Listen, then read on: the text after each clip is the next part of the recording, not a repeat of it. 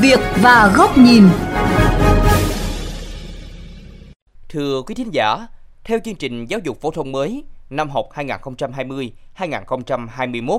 sách giáo khoa lớp 1 sẽ được các nhà trường lựa chọn một trong năm bộ sách mới. Việc áp dụng phương pháp, cách thức tổ chức dạy học mới nhằm đáp ứng yêu cầu phát triển năng lực, phẩm chất người học.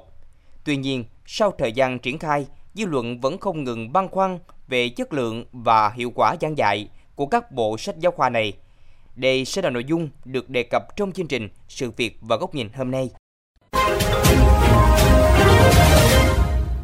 Thưa quý thính giả, sách giáo khoa mới lớp 1 theo chương trình giáo dục phổ thông mới đã áp dụng được 2 tháng. Nói về lý do đổi mới chương trình, ông Nguyễn Văn Hiếu, Phó Giám đốc Sở Giáo dục và Đào tạo Thành phố Hồ Chí Minh cho biết, hiện nhiều học sinh trong nước có thể giải được những câu hỏi rất khó để giành giải cao tại các cuộc thi quốc tế, nhưng năng lực sáng tạo thì có phần hạn chế. Nên việc đổi mới lần này sẽ giúp tư duy, phương thức giảng dạy của giáo viên phù hợp với xu thế, góp phần xây dựng nên đội ngũ tri thức tương lai sáng tạo có thể cạnh tranh trên trường quốc tế.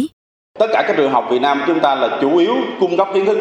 thực hiện một số cái nội dung rất là cố định. Ví dụ như cái bài tập, những chuyên đề rất khó, thì học sinh chúng ta vẫn làm được. Tuy nhiên mà để sáng tạo, để làm được một cái việc gì mới hơn, thì chúng ta đang gặp khó khăn. Chính vì vậy cho nên là đổi mới căn bản toàn diện hướng đến cái phát triển phẩm chất, cái năng lực người học. Đây là một cái điều rất là mới và cách cái tư duy của nhà lãnh đạo nữa. Thực tế cho thấy đổi mới chương trình giáo dục phổ thông là cần thiết, đồng thời việc cho phép lựa chọn đầu sách giáo khoa bước đầu thể hiện sự dân chủ trong quá trình lựa chọn. Tuy nhiên, điều khiến giáo viên, phụ huynh, học sinh bức xúc là chương trình có khối lượng kiến thức quá lớn, nhất là nhiều lỗi sạn trong biên soạn sách. Mình nghĩ là lớp 1 mà như vậy hơi nhanh. Xưa mình học thì thấy đơn giản, bây giờ trừu tượng đánh đố nhiều quá. Tôi thấy rằng là chương trình hiện nay rất là khó. Các con còn chưa nhận diện được mặt chữ thì đã phải đọc chân chu đầu năm mà chúng ta cho các em học một lượt hai phần thì nó hơi nặng. Có bộ sách thì sang học kỳ 2 là cho học sinh viết khoa rồi. Trong khi ở độ tuổi này thì các em viết chữ thường đã còn khó khăn.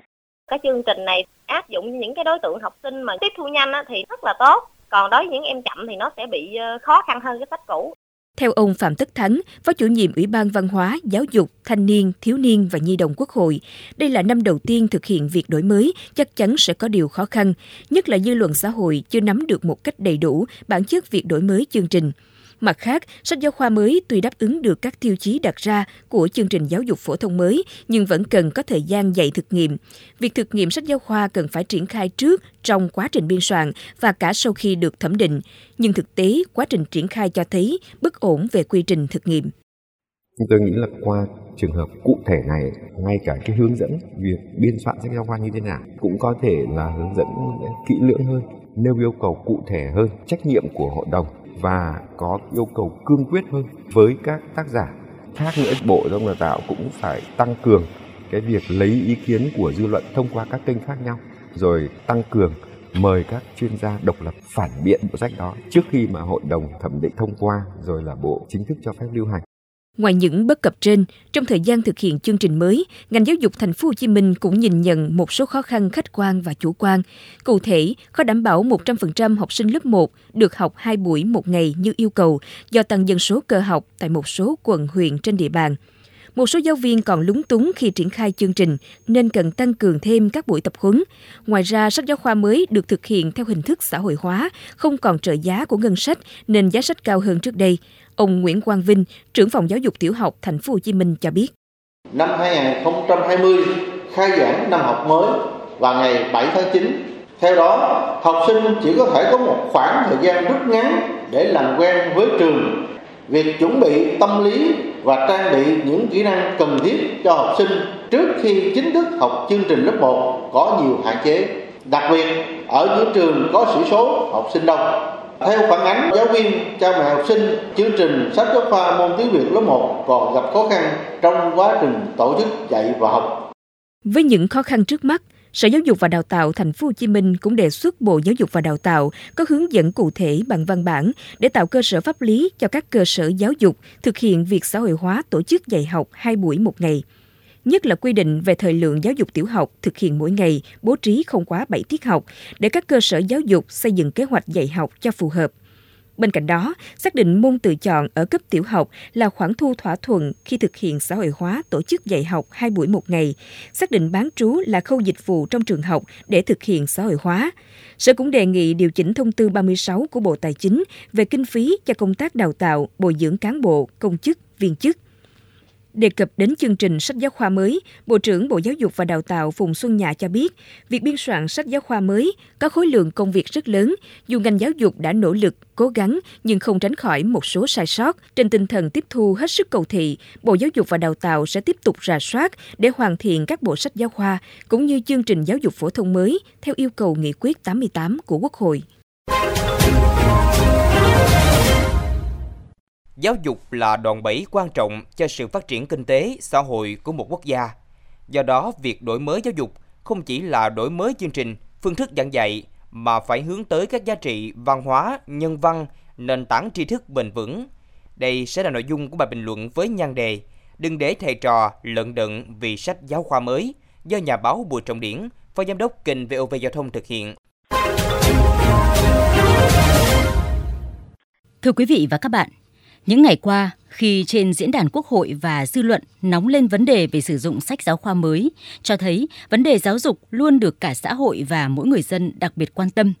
Vì chuyện học hành thi cử của con em luôn là nỗi lo lắng thường trực của mỗi gia đình, các bậc làm cha làm mẹ. Do vậy, những hạt sạn của cuốn tiếng Việt lớp 1 của nhóm Cánh Diều được thẩm định đưa vào giảng dạy, không thể nói một vài câu giúp kinh nghiệm chấn chỉnh là xong, mà rất cần một cách nhìn nhận nghiêm túc để xử lý dứt điểm. Trong đó có cơ chế chịu trách nhiệm ở từng khâu, từng bộ phận, không thể chung chung, đổ thừa qua lại. Có ý kiến cho rằng mục tiêu cuối cùng là hết lớp 1 con em sẽ biết đọc, biết viết là ổn, không nên quá khắt khe với các lỗi của sách giáo khoa như vừa qua. Nói điều này là chưa thể hiện hết trách nhiệm, vì bất cứ ở lớp học nào, bậc học nào, con em cũng cần được chăm sóc, dạy dỗ theo các chuẩn mực ngay từ ban đầu, nhất là đối với sách giáo khoa cho các em mới đầu tiên học chữ, học nghĩa, việc dư luận dậy sóng trước các lỗi của sách giáo khoa vừa qua và phần thừa nhận trách nhiệm của lãnh đạo Bộ Giáo dục và Đào tạo cũng cho thấy nếu cơ quan quản lý không kịp thời lắng nghe và phản hồi sẽ tạo dư luận không hay, khiến ngành công tác quản lý luôn loay hoay trong các vấn đề sự vụ mà không thể bứt phá với các chiến lược dài hạn vững chắc. Không thể phủ nhận, trong năm bộ sách giáo khoa lớp 1 cho phép các trường và giáo viên được quyền chọn và sử dụng hiện nay, có bộ sách được áp dụng khá hiệu quả ở nhiều trường, địa phương, tạo sự hứng khởi cho thầy và trò. Đây là thành công bước đầu của quá trình xã hội hóa sách giáo khoa. Tuy vậy, việc thực hiện cũng bộc lộ các tồn tại cần giải quyết. Đó là nội dung của nhiều bộ sách vẫn còn nặng, thầy và trò không đủ thời gian để tiêu thụ hết trên lớp – Đối với các thành phố lớn, nhiều lớp sĩ số học sinh quá đông, từ 40 cho đến 50 em học sinh trong một lớp cũng khiến cho thầy cô không đủ thời gian để kèm cặp cho từng em. Bên cạnh đó, việc tập huấn trao đổi kỹ năng thực hiện sách giáo khoa mới cho giáo viên không nhiều cũng gây lúng túng cho giáo viên. Ngay khi một số sách giáo khoa có nhầm lẫn sai sót về ngữ liệu như hiện nay, nhưng giáo viên cũng chần chừ và không thể chủ động để thay thế ngữ liệu cho phù hợp vì chưa được phân cấp, phân quyền một cách rõ ràng cụ thể. Như vậy, việc thực hiện cùng lúc đổi mới quá trình giáo dục, trong đó có đổi mới sách giáo khoa theo hướng xã hội hóa nhằm thay đổi thích ứng với giai đoạn hội nhập là một hướng đi đúng của ngành giáo dục và đào tạo. Tuy nhiên, từ những lùm xùm của một số bộ sách giáo khoa khiến dư luận bất bình như vừa qua cho thấy, thời gian tới, ngành giáo dục cần siết chặt quản lý hơn nữa đối với các bộ sách giáo khoa được đưa vào áp dụng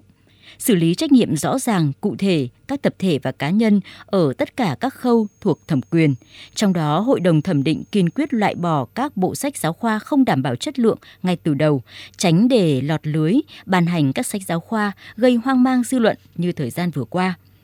ngành cũng tập trung kiến nghị hỗ trợ các trường tháo gỡ những vướng mắc khó khăn cụ thể khi cho triển khai áp dụng các sách giáo khoa mới. Nhà nước, các bậc phụ huynh và toàn xã hội cần quan tâm đầu tư nhiều hơn nữa cho con em được học tập trong môi trường tốt, cơ sở vật chất trường lớp khang trang. Từ đó, cùng với ngành giáo dục, tập trung cho đổi mới toàn diện nội dung và chất lượng giáo dục và đào tạo trong tình hình mới, tránh để thầy và trò nhiều trường phải lận đận khi áp dụng sách giáo khoa mới như thời gian vừa qua. Đến đây, Thời lượng chương trình Sự việc và góc nhìn cũng đã hết. Xin chào tạm biệt và hẹn gặp lại quý vị trong các chương trình lần sau.